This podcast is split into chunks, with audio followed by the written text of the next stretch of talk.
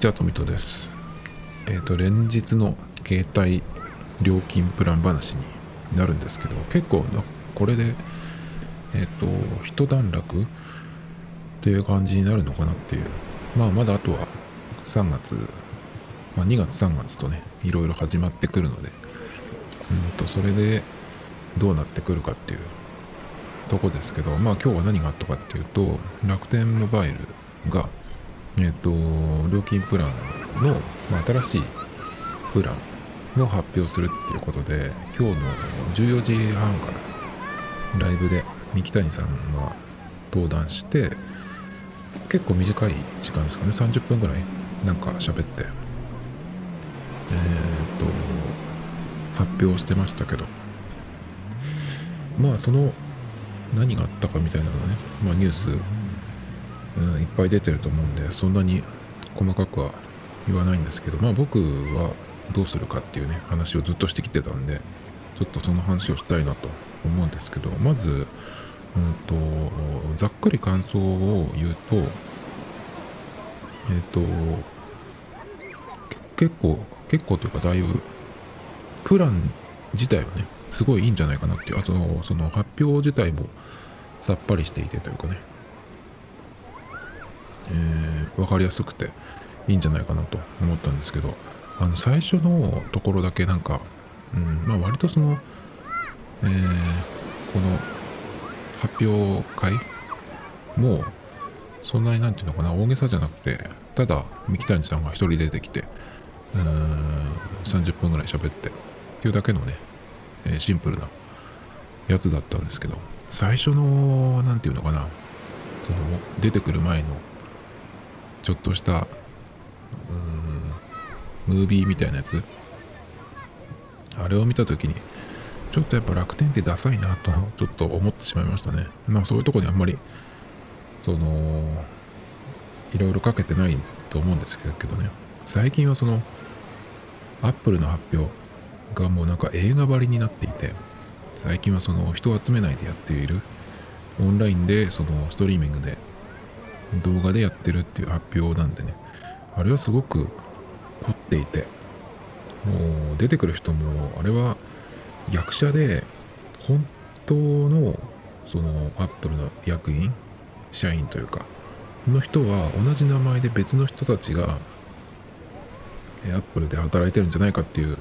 説を僕一人で言ってるんですけどだからフェデリギさんとかさティム・クックはさすがにだけどまあフェデリギさんとかね、まあ、フェデリギさんしか知らないけどあとはそのいろんな人が出てきますけどあの上手な人たちあの人たちは実はまあ影武者みたいな感じで役者なんじゃないかと思って、えー、いるんですけどそれぐらいねみんな上手なんですけどあとその映像の凝り方とか見てるとまあなかなかあれを真似するっていうのはちょっとやめた方がいいんじゃないっていうね。それだったらまあこの楽天みたいな感じでパパッとねシンプルにやるっていう方がねいいんじゃないっていう感じがするんだけどまあいかんせんそれと比べると最初のところだけだけどちょっとダセえなっていう感じがしちゃったんですけどね。あとそうだななんだっけな。うーんとね。あそうそう。昨日の段階で昨日の段階とかあとは今日のその発表がある前になんかそのリークみたいな感じでね日経新聞とかが出してましたね。この段階性のプランってやつ、まあ、結局何が発表されたかっていうとうん今楽天アンリミット5っていう、うん、料金プラン。1個だけで、えー、税抜き2980円で、えー無制限で使えると。それで、え国内通話とかが無料とかってね、よく他のキャリアは言いますけど、それは、えっと、無料にする方法あるけど、普通にその電話番号にかけた場合、電話番号、うん、普通に電話でかけた場合は、20秒30円とかね、かかっちゃうんですけど、30秒20円だけどっちだっけな？なんですけど、楽天リンクっていうね、アプリを使うと SNS でも通話でも無料で使えるんですよね。まあ、これがちょっとね、えー、難ありというか、ちょっと、最近僕使ってないんでわかんないんですけど、なんかダメだったり、急に使おうと思ったらオフラインになっていてねオンラインに復帰できなくて、えー、電話がかけられなかったということがあったりしたんですけど。でそのアンリミット5っていううーんなんだっけ料金プラン今までのねその2980円のやつが、えー、そこからこう新しいプランが発表されるっていうわけじゃなくてえっ、ー、とアップグレードされるんですよ。アンリミット5あアンリアンリミット6っていうね、えー、まあ、バージョンアップするっていう感じ。アップグレードですね。三木谷さんの言った通りでいくと。でそれが4月1日からなんだけど4月1日になると今その契約して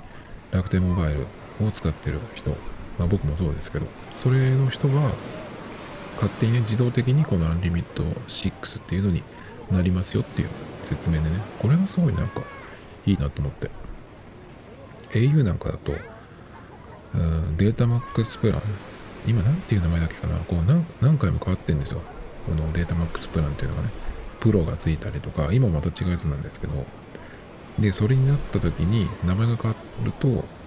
その新しい方のプランに自分でその変更しなきゃいけないんですよ。別のうんプランになるのでだから今までのやつは新しいのが始まる時にその新規新規契約新規申し込みが、えー、終了って形になって新しいのにしたかったら自分でその変えないといけないんですけどそういうのがなくて自動的に今もう契約して使ってる人はこれからこういうこっちのプランになりますよっていう話だったんですねで昨日だかのその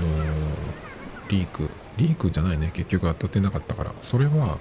えっ、ー、と段階性の話も出てたんだけどそれ以外にその UQ モバイルとかあと、ワイモバだっけ ?3 ギガ。えー、15ギガ？ん ?3 ギガ、10ギガ、20ギガか、ちょっと忘れちゃいましたけど、なんかそういう何段階かのプランっていうのをね、え、MVNO が出してきまして、で、UQ モバイルだっけかな？は、あの1ヶ月繰り越しができるみたいなね、それに対抗するようなプランを出すじゃないかみたいなね、えー、トンチンカンな、結局トンチンカンなやつ、えー、を出してましたけどそれは実際はなくて。まあ当たり前ですよね。あの楽天のモバイルがその最初出てきた時に出した時にあの1個のプランでそのシンプル分かりやすくっていうのも言っていたんでそれそんなにすぐ買えるかなって、まあ、楽天だったらやるかもしれないけどまあ結局その発表されたのは1個のプランででしかも新しいプランが追加されるんじゃなくてアップグレードだよっていうことをね言ってましたね。で、あの、三木谷さんもその1個のプラン、ワンプランだっていう、うちの楽天モバイルの料金プランは1個だけだっていう、それを強調してましたね、ワンプランっていうのをね。で、えー、っと、今までは2980円税抜きの、えー、使い放題。楽天モバイルの回線につながっていれば、そのエリアにいればですけど。で、今度はどうなるかっていうと、段階制になって、えーと、一番上の料金は2980円税抜きは変わらないんですけど、えっ、ー、と、0から1ギガまでの利用だと0円ですね。だからただ持っているだけだと維持費が0円ってことです。維持費が0円っていうのは、えっ、と、これゼロ宣言っていうのをね、この今日の発表で三木谷さん言ってたんですけど、まあ、これは今までと同じなんですけど、えっ、と、契約事務手数料、だから最初のやつですね、それが無料。それから、えー、SIM 交換手数料、SIM 再発行手数料、MNP 提出手数料、契約解除料が0円。っていうことなんで、まあその維持費が0円というふうに今言ったんですけど、契約事務手数料最初のやつね、だいたい税込みで3300円とか取られるんですけどけど必要なんですけどそれがないんですよね。だったよな確か。あれだけど僕最初作った時これは発生して払ったんだよね。だけどえー、その分の、うん、3300円の分のポイントがね楽天ポイントで返ってくるんですよ。まあそういうことなのか今も。それかもしくはそれをやめてえー、事務手数料もかからないというようにしてるのか。わからないですけど。まあいずれにせよ、えー、最初からねそこがまあもし3300円最初にそのポイントバックじゃなくて完全に払わなくてもいいっていうふうに今もしなっているんだったらねもう最初からその楽天モバイルの回線契約してまあえっ、とその使える端末を持ってれば、えー、持っていてしかもその待ち受け専門っていうかね。あとはまあ使っても1ギガにいかない。っていうのだと本当に維持費が0円。ずっと持ってられる。今のプランだとね。もしその後2年とかしてちょっと変えますみたいなさ。なんかそういうのがなければですけどそういうのはよっぽど楽天モバイルがそうだなソフトバンクより、えー、お客さんの数が契約者が上に行くとかねそういうことがなければまだな起こらないんじゃないかなと思うけどというわけで0から1ギガまでは0円。で1ギガから3ギガの場合ねこの月間で使った分ですね。その場合は980円だ。で3ギガ超えて20ギガになると、えー、1980円。税込みだと2178円。まあ1980円を2000円にしてえー、10%かけて2200円っていうのが分かりやすいかな。で、20ギガ超えて、そっから先は、えっ、ー、と、いくら使っても2980円、税抜き。3300円ですね、約。っていう形になるってことで、結構これは、うーん、すごいんじゃないっていう気がするんですけど。で、しかも、もうこれはすでになってますけど、4G だろうが 5G だろうが一緒っていうね。特にその 5G の端末を使っているからこっちのプランにしないといけないみたいなね。えっ、ー、と au とかドコモとかドコモとかそうですね。あのえアハモとかじゃなくてそのドコモのそのコンマルって言わないかなんていうのそのドコモの方ですね高い方のプランそれを使うにはえっ、となんか必要なんですよ 5G 用の SIM にして 5G 用のプランっていうのをやんないといけないですね。でもちろん端末も 5G 端末じゃないとダメなんですけど。っていう感じなんですね。この辺はでも、パッと見ればすぐわかる。ただし、みたいなやつもないし、すごくやっぱりシンプルで分かりやすい。その、他の携帯電話会社が、なんかこう、後からいろいろ、変えたりとかねその最初のプランの時にもいろんなその家族割だなんだっていう、うん、固定回線割だとかねそういうのも入ってこない楽天の場合もなんか楽天の光回線ってあるみたいだけどそことの絡み絡みとかも特になくって。だからねもうその分かりやすいっていうところそれは信じていいんじゃないかなっていう気がするんだけどね。結構やっぱ携帯のこういうのってちっちゃい字でいっぱい書いてあって。でデカデカとその最大割引後の値段がバーンって出てるドコモとか au とかそうですけど。あれが本当にみんな多分嫌なんだよね。僕も大嫌いですけど。で実際はいくらよっていうところをね知りたいんだけど。そうするとさ2 3 0 0 0円上がるわけじゃん。なんかああいうのってもう分かったからさあの元の値段を最初に教えてくれって言いたくなるんだけどそういうのがね一切ないですよね。それがすごく本当に、えー、いいなと思いますね。あの解約みたいなことがなかったんでこれちょっと昨日の前回の、えー、時にそういうのがあったら嫌だなと言ってたんだけどまあ普通に考えて今のその楽天モバイルってまだ始まってこれから2年目になるっていうところだしまあ不利だしね。そのまだ始まったばっかりで。しかもソフトバンクだってもう10年ぐらいやってるわけじゃないですか。ボーダフォンから買収して。で最初結構大変だったと思うんだけど、まあ、iPhone を最初に入れてとかね。980円プランとかやったりとかしてどんどん伸ばしてきて。最初はそのなんだっけ。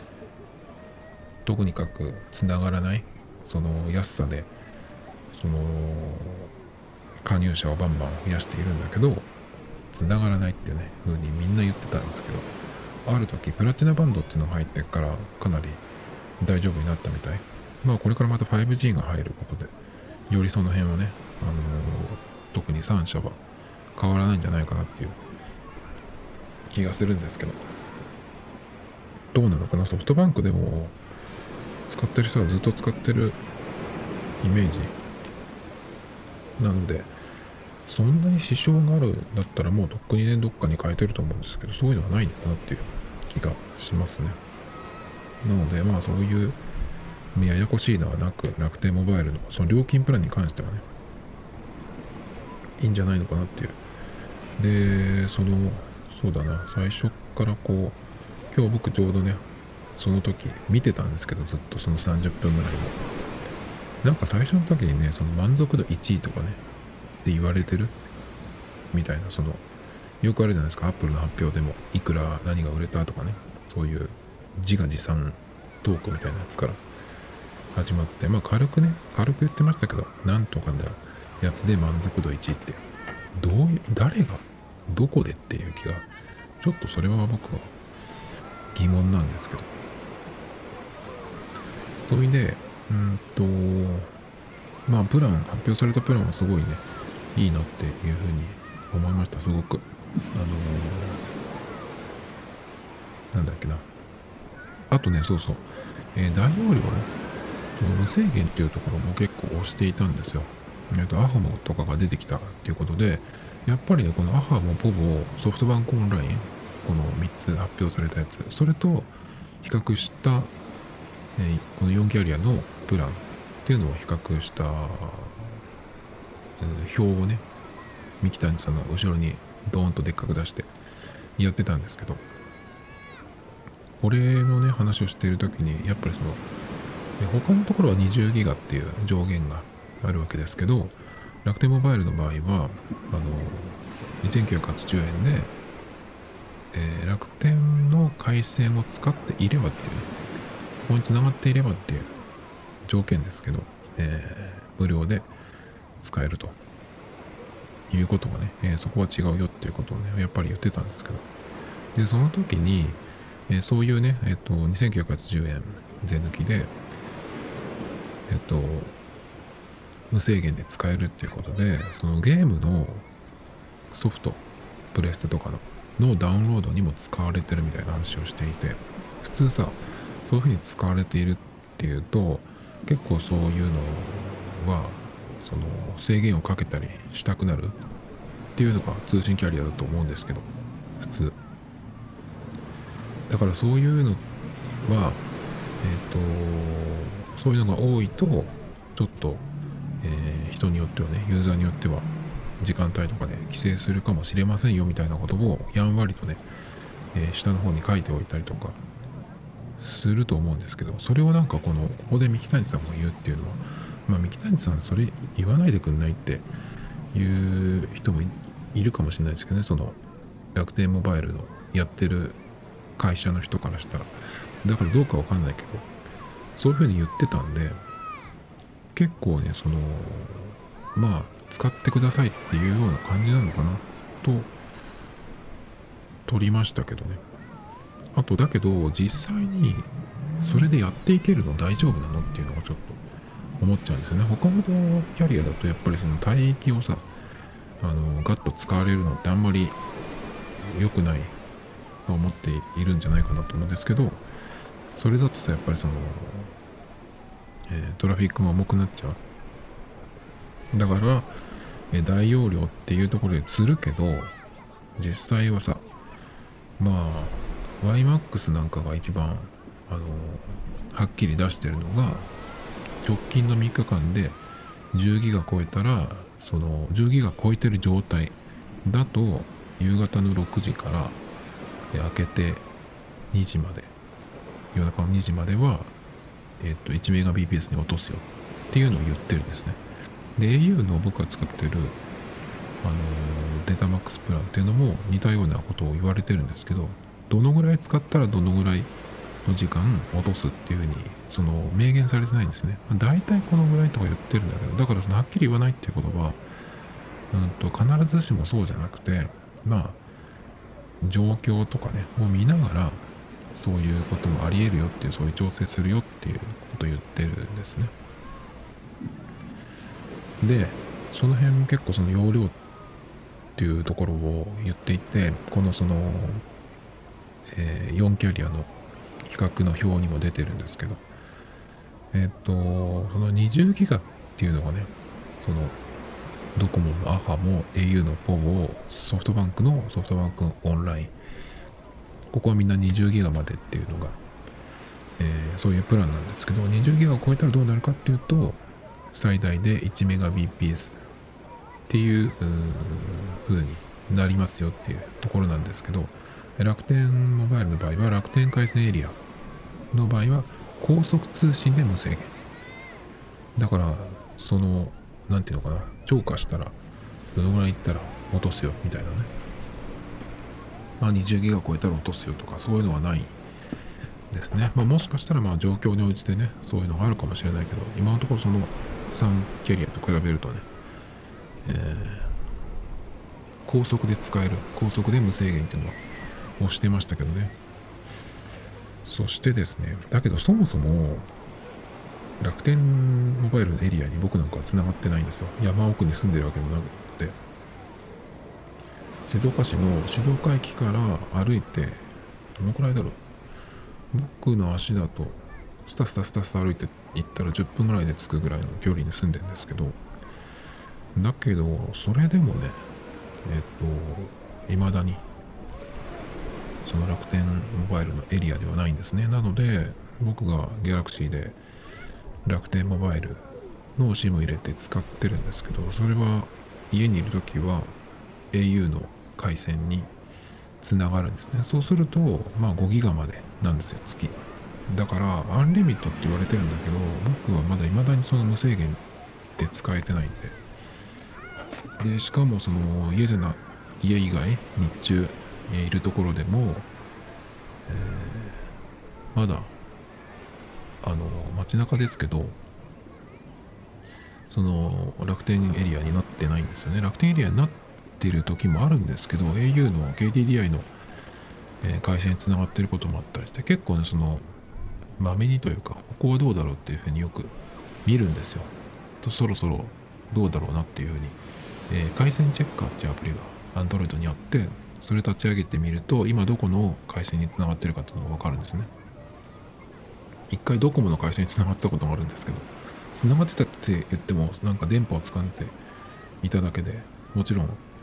えドコモの SIM じゃないのでつながりはしないんですけど。なんだこれはと思いましたけどね。それでそうそのね結局まあ僕が気になるのはそのプランは素晴らしくいいなと思うんですよ。えー、まあただ持ってるだけならとかあとはさその待ち受けメイン。だからそうだな。うん。昨日も言ったんですけどお店とかで使ってる携帯として使うんだったら、えー、まあ0円で持っていられるんじゃないっていう気がするんだよね。そこに通信しなければ。で電話かける方は、えー、リンク楽天リンクを使えばただですけど受ける方は別にいいじゃないですか。なので本当維持費が0円のしかもその MVNO じゃないね。一応だけど。そのキャリアで持てるっていうねこれはちょっとすごいんじゃないっていう気がするんですけどね。そして1から3ギガまでだと980円。これはでもうん他のってどうだろう。3ギガまでで980円って。えっと UQ とか M バだとそうかな。で3から20ギガ20ギガ。だから今、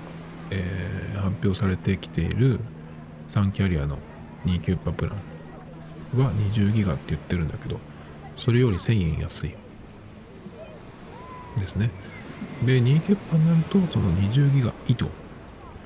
えー、無制限で使えるっていうまあ繰り返してるんですけど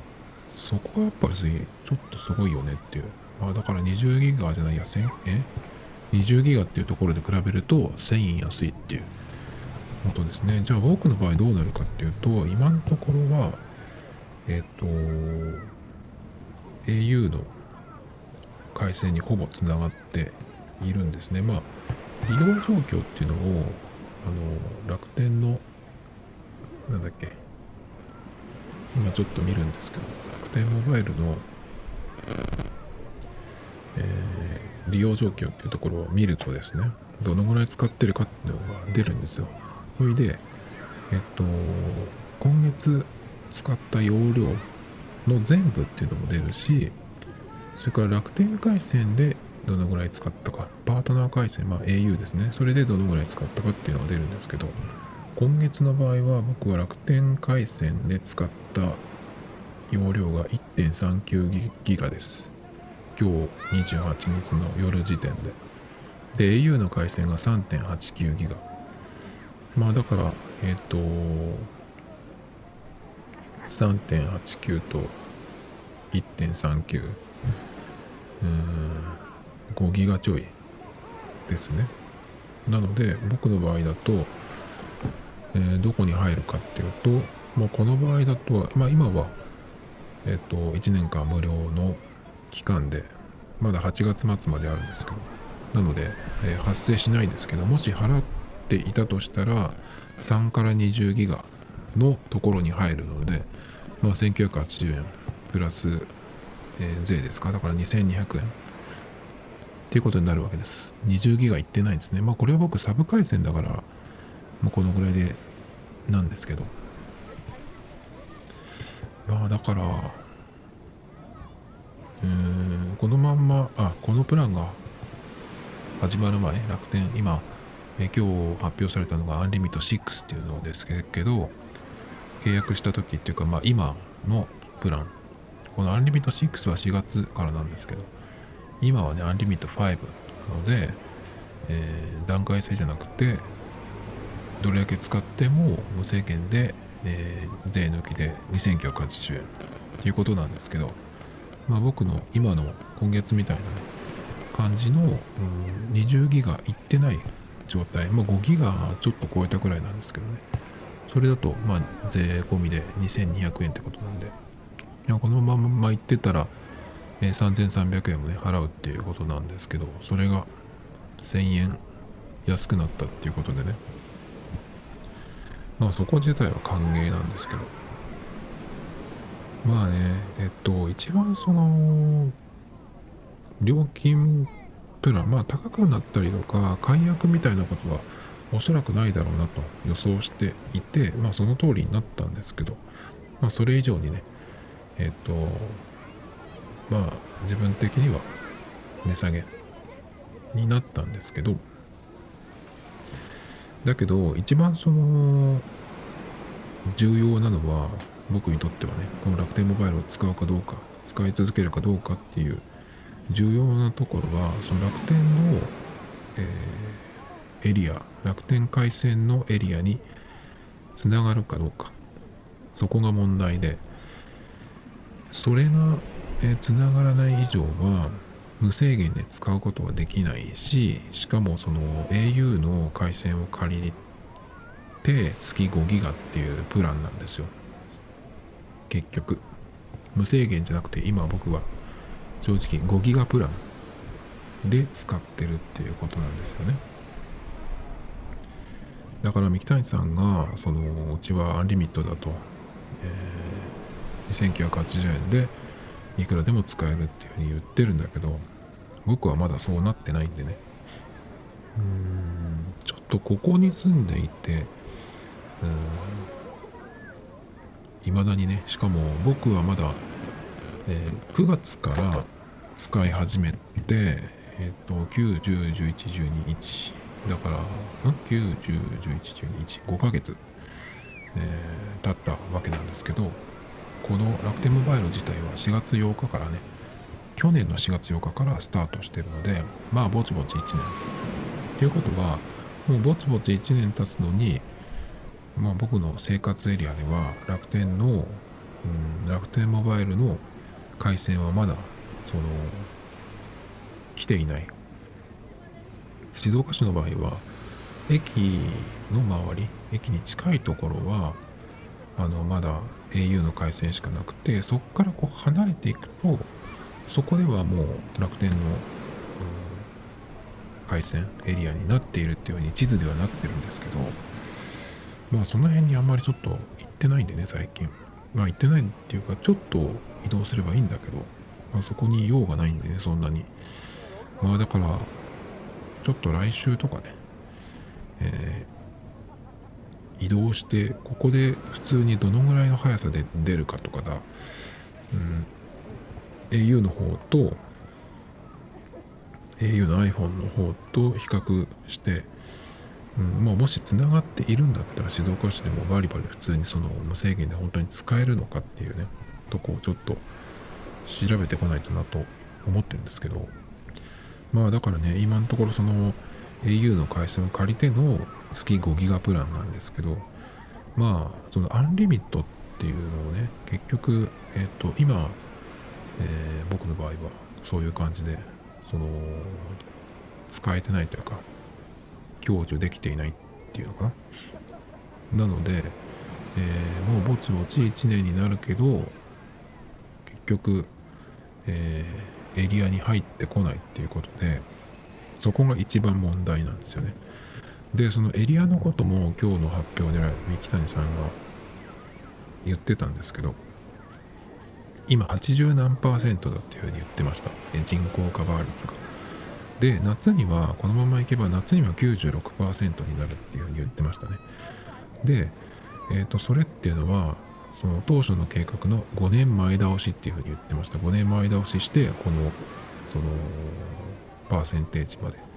上がってきたって言ってるんですけど96%っていうとかなりだって思うじゃないですか。まあ夏にはっていうことなんでねこれがえっ、と本当かどうか分かりませんけど僕は実際に体感できてないんでね。でドコモなんかでも未だに人口カバー率99%って言ってるんですね。っていうのは99%から100%の間っていうのがすごく難しいというかね。えっ、とやっぱり山とか海とかあとは海の上とかね。そういうとこも入ってくるのですごく難しいっていう話をなんかで聞いたんですけど。っ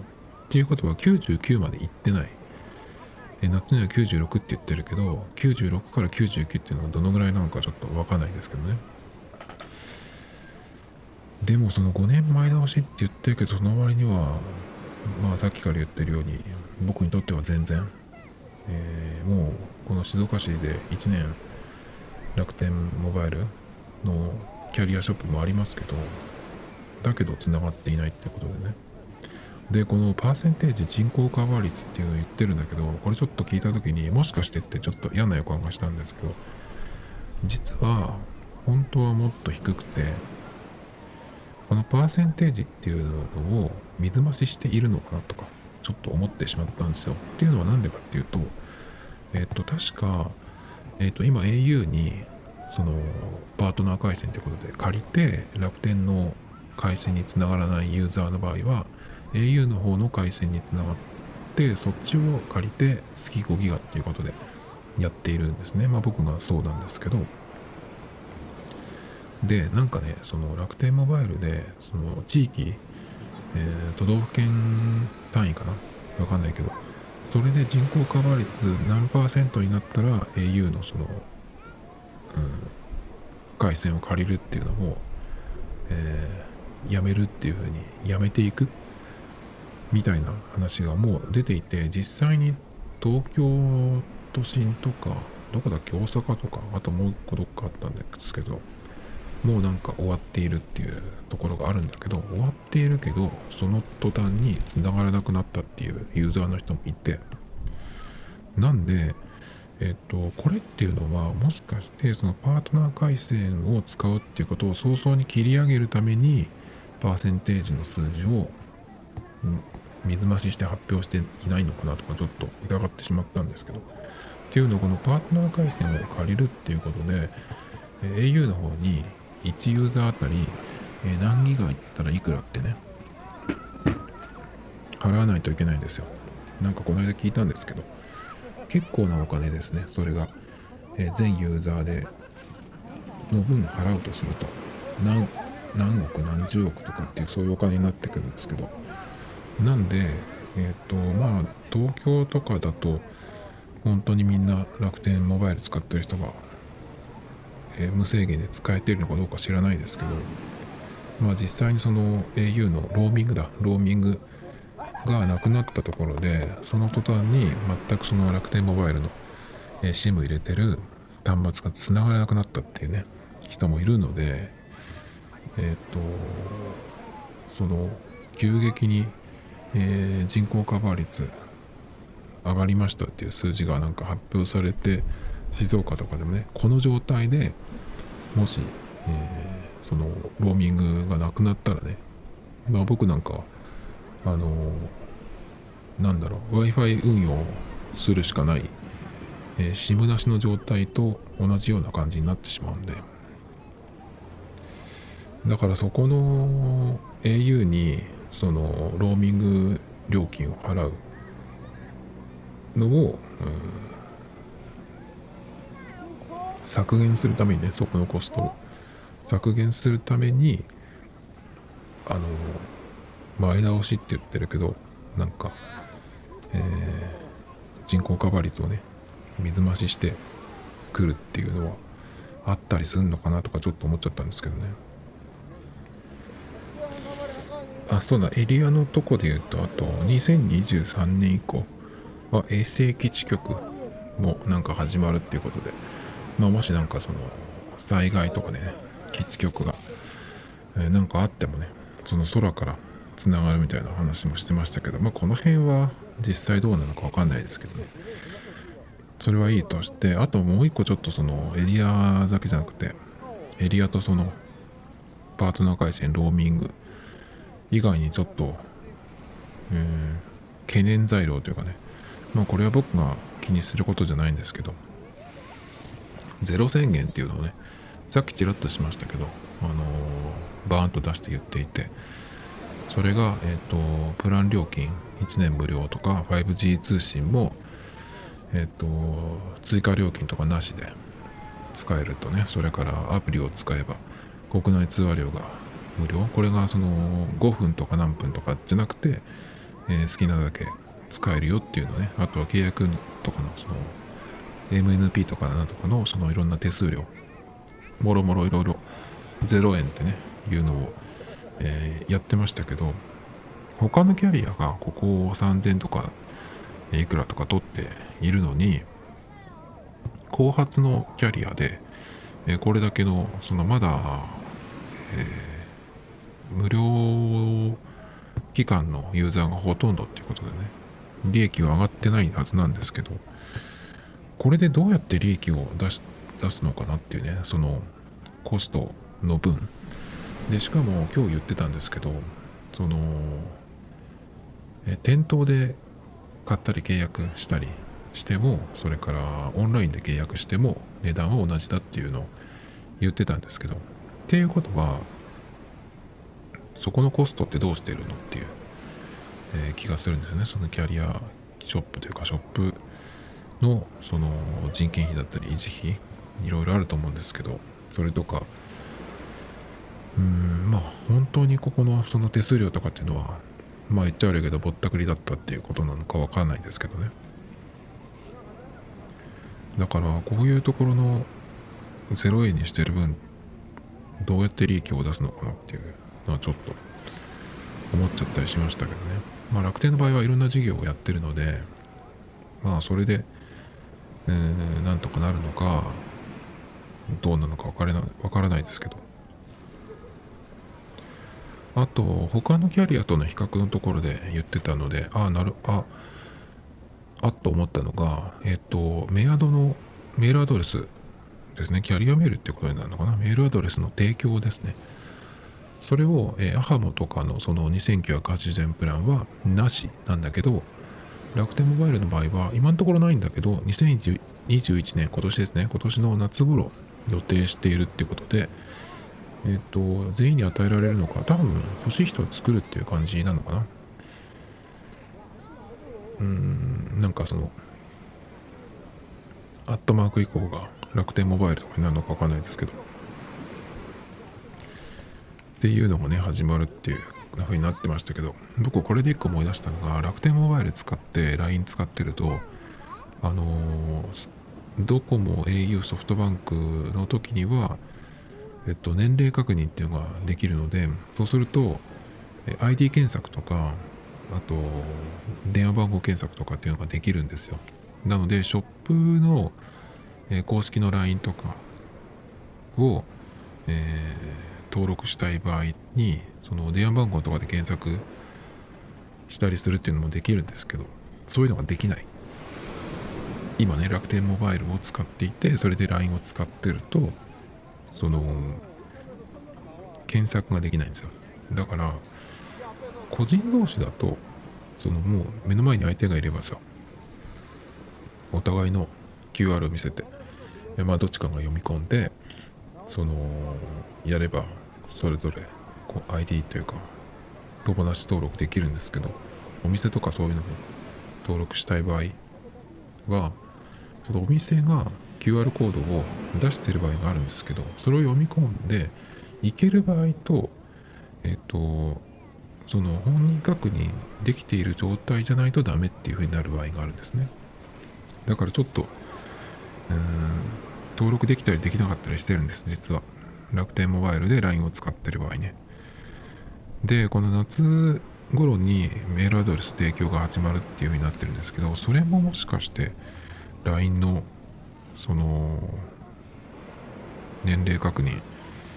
うん、できるようになるのかなとかちょっと期待したんですけどね。まあキャリアになっているのにそれができないっていうのはちょっと困るなっていうかね。僕自体はそんなに LINE 使わないんですけど。何でも LINE っていう人も中にいるじゃないですか。だから LINE で連絡しないとっていう人もいたりするんでね。だからそれはちょっとな。まあ僕の場合はサブ赤なんで LINE、ま、この Galaxy の楽天モバイルの SIM 入れてる方ではね LINE は個人では使わないんですけど。まあお店とかですねだからね。まあどうなるのかな。っていうところかな。ざっと。あとはですね気になったところ。まあでもそう最初に言ってたんだけどそのいろんなね、えー、使い方でその容量をたくさん使う人もいればあんまり使わない人もいるっていうんだけどどういう人にとってもうん、えー、使えるというかいいプランっていうのをうん作ったっていう感じで今回のその楽天アンリミット6っていうのをね、え、出してきてたんですけどなのでその持ってるだけの人は0円だしちょっとしか使ってない人は9980円だしたくさん使っても2980円だよっていうふうに言っていてこれは素晴らしいなと思ったんだけどでその時に思ったんですけどあの僕の場合はね再三言ってますけど楽天のエリアにつながってない。ほとんど。つながっちゃったらつながっちゃったでえっとすごい薄いつながり方なんで全然あのダメなんですよ。だから本当につながっていればこの楽天アンリミット6はメイン回線にもなるしサブ回線としてもその素晴らしい使い勝手とあと料金。なのでこれは素晴らしいなと思うんだけどやっぱ一番はつながってないっていうこと。僕の場合はね未だにアンリミットじゃないんですよ。だからこれが本当に、えー、僕にとってアンリミットっていう風になった時に、えー、あと無料期間がどれくらいあるか。まあ無料期間はそんなにだけどでもせっかくならさやっぱり1年間使いたかったなっていうところですけど今え5ヶ月経過してあと7ヶ月ですか。なのでいつになったらねそのどこにいても楽天の回線につながってしかも高速で高速でね高速で無制限で使えるっていう本当にその楽天がバンと出してるものを使える状態になるのかってそれなんだよね。それができてあこれは素晴らしい。じゃあ使い続けたいなっていうふうになれればいいんですけどちょっとわからないですね。もし僕が4月、ん、去年の4月8日のそのスタートの時からこれを使っていたら今の段階では全くそのアンリミットではないのでどうしようかなっていう。ただやっぱこの、えー、0円980円1980円2980円とこの4段階っていうのは、えー、じゃあ今こうだからその3月からアハモに行こうかとかねポボに行こうかとかっていうふうに考えてる人たちをこう引き止めるっていうための、えー、策としてもうんナイスなんじゃないかなと思ったんですね。ただその場合はその人が僕みたいにその2回戦目以上の人の場合ねメイン回線じゃなくてメインだとこんだけつながりにつながらない時もあってしかも5ギガっていうねやつだとちょっと話にならないのでまあそれだったら普通に3300円使っ払ってアハモとかに行こうかなっていうふうになると思うんですけど。でもちょっとまあそのエリアに関しては様子見だから、えー、サブ回線だったら、まあ、持ってるだけだったらね、え、0円だしちょっと使ってもう3ギガくらいに収まってれば980円。だったらいいかなっていうふうになると思うんでね。そのうん今言った本当につながってればメイン回線としてもいいしサブ回線って持ってるのもいい。そしてえっ、とそのアハモとかへのね流出を防ぐためにもいい、え、プランじゃないかなっていう気がするんですけど。まあそれはやっぱりサブ回線2代目を持っているっていう人に対してのですけどね。もしメインとして楽天モバイルを使ってるだったら多分どっちかにこの3キャリアのうちのどっかに行くんじゃないっていう気がするんだけど。まあだから2回戦目需要っていうところを取るんだったらかなり強いんじゃないっていうつながってればだけど話ですけどね。そこなんだよね一番は。あのプランも素晴らしかったしその分かりにくいところなしややこしいのなし。でそのいろんな使い方に対応しているプラン。で維持費も0円にできるなんだったら。だからそうだね。結構やっぱこの維持費0円っていうところで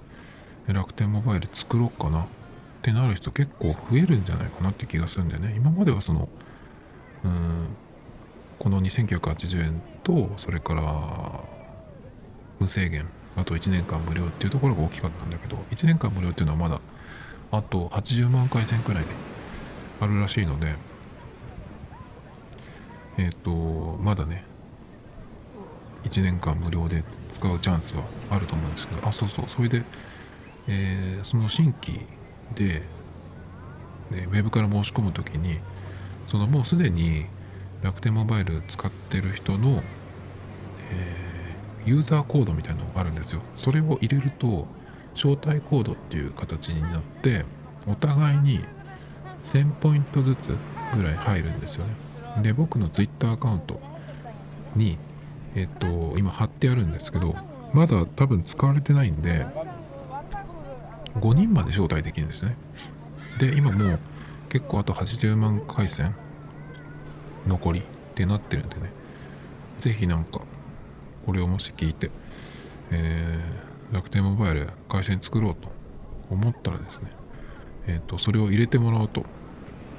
楽天ポイントが入るんでね。楽天ポイントが入るってことはそれは1ポイント1円で楽天ペイとか Edy とかに使えるんでねまあ楽天ペイでそのままポイント使うのは今一番早いかな。チャージとかもしなくていいし。なのでね使っていただけると、えー、いいかなと思うんですけど。そんなところですかね。やっぱりうん2代目需要で MVNO じゃないっていうところ？0円で持てる。その辺がやっぱりあのー、うまうまかったっていう気がするんですね。でこういうのにつきものの分かりにくいところがないし解約っていうような要素も見当たらなかったのでうん素晴らしかったんじゃないかなと思うんですけどやっぱりどうしても最後に言いたくなっちゃうのはただしつながればの話なんですよね。都内の都心にいる人なんかはもう全然普通につながっているみたいなんですけどまあ僕は本当にいつになるのかなっていう感じなんですけどまあ理想は素晴らしいってのは分かった。だけど現実的にはまだ僕はそうなってないんでね。うーん。とにかくアンリミット本当の意味でアンリミットを使えるようになったらどうするかなっていうとこですかね。まあ今のところだからうんサブ回線なので、えー、3月にアハもボボソフトバンクオンラインのどれかに行くっていうのは今のところはないですね。まあ、8月まで僕は楽天モバイルゼロで使えるのであとはそれまでに、えー、どのくらい長くあのー、そのアンリミットで使えるかでそれが本当に高速で、えー、満足できる、うん、スピードで使えるかどうかそこですね問題はつながればってそこですね Tomito Times Podcast This program was broadcasted you Anchor FM